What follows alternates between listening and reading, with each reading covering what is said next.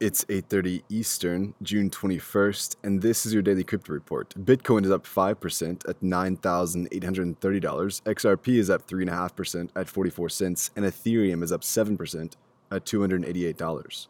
Those are the leaders by market cap. Top gainers in the last 24 hours, Tyrion up 47%. Today's headlines Bitcoin ATMs are getting another boost in the US through a partnership with Circle K Chicago based Digital Mint, an over the counter cryptocurrency trading platform, has installed Bitcoin kiosks at 20 Circle K convenience stores as part of a pilot in Arizona and Nevada. In the past five years, the company has built out a network of 250 locations in 25 states. Marc Grens, Digital Mint's president, said, quote, We are thrilled to be partnering with a respected organization like Circle K. This partnership opens the door for massive expansion of Bitcoin access to new markets around the globe. Well, embattled former Canadian exchange Quadriga CX is back in the news after a report from Ernst & Young that details how the late founder transferred millions of dollars in crypto out of customer accounts and into other exchanges with the proceeds going towards his personal lifestyle and trading habits.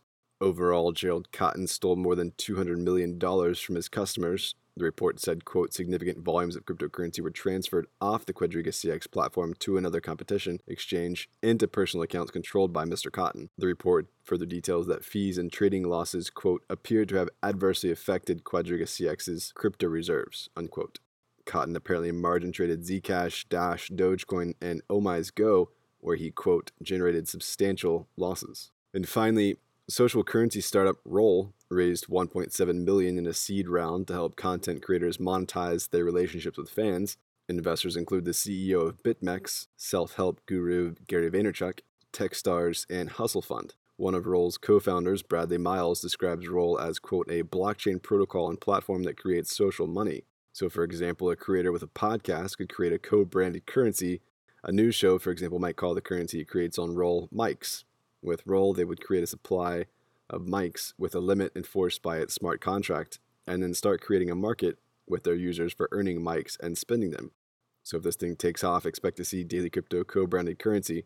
Maybe we'll call them Rickrolls. Regardless, congratulations to the team. Well, those are leading headlines today. Visit us at dailycryptoreport.io for sources and links. Find us on social media, add us to your Alexa Flash briefing, and listen to us everywhere else you podcast under Daily Crypto Report.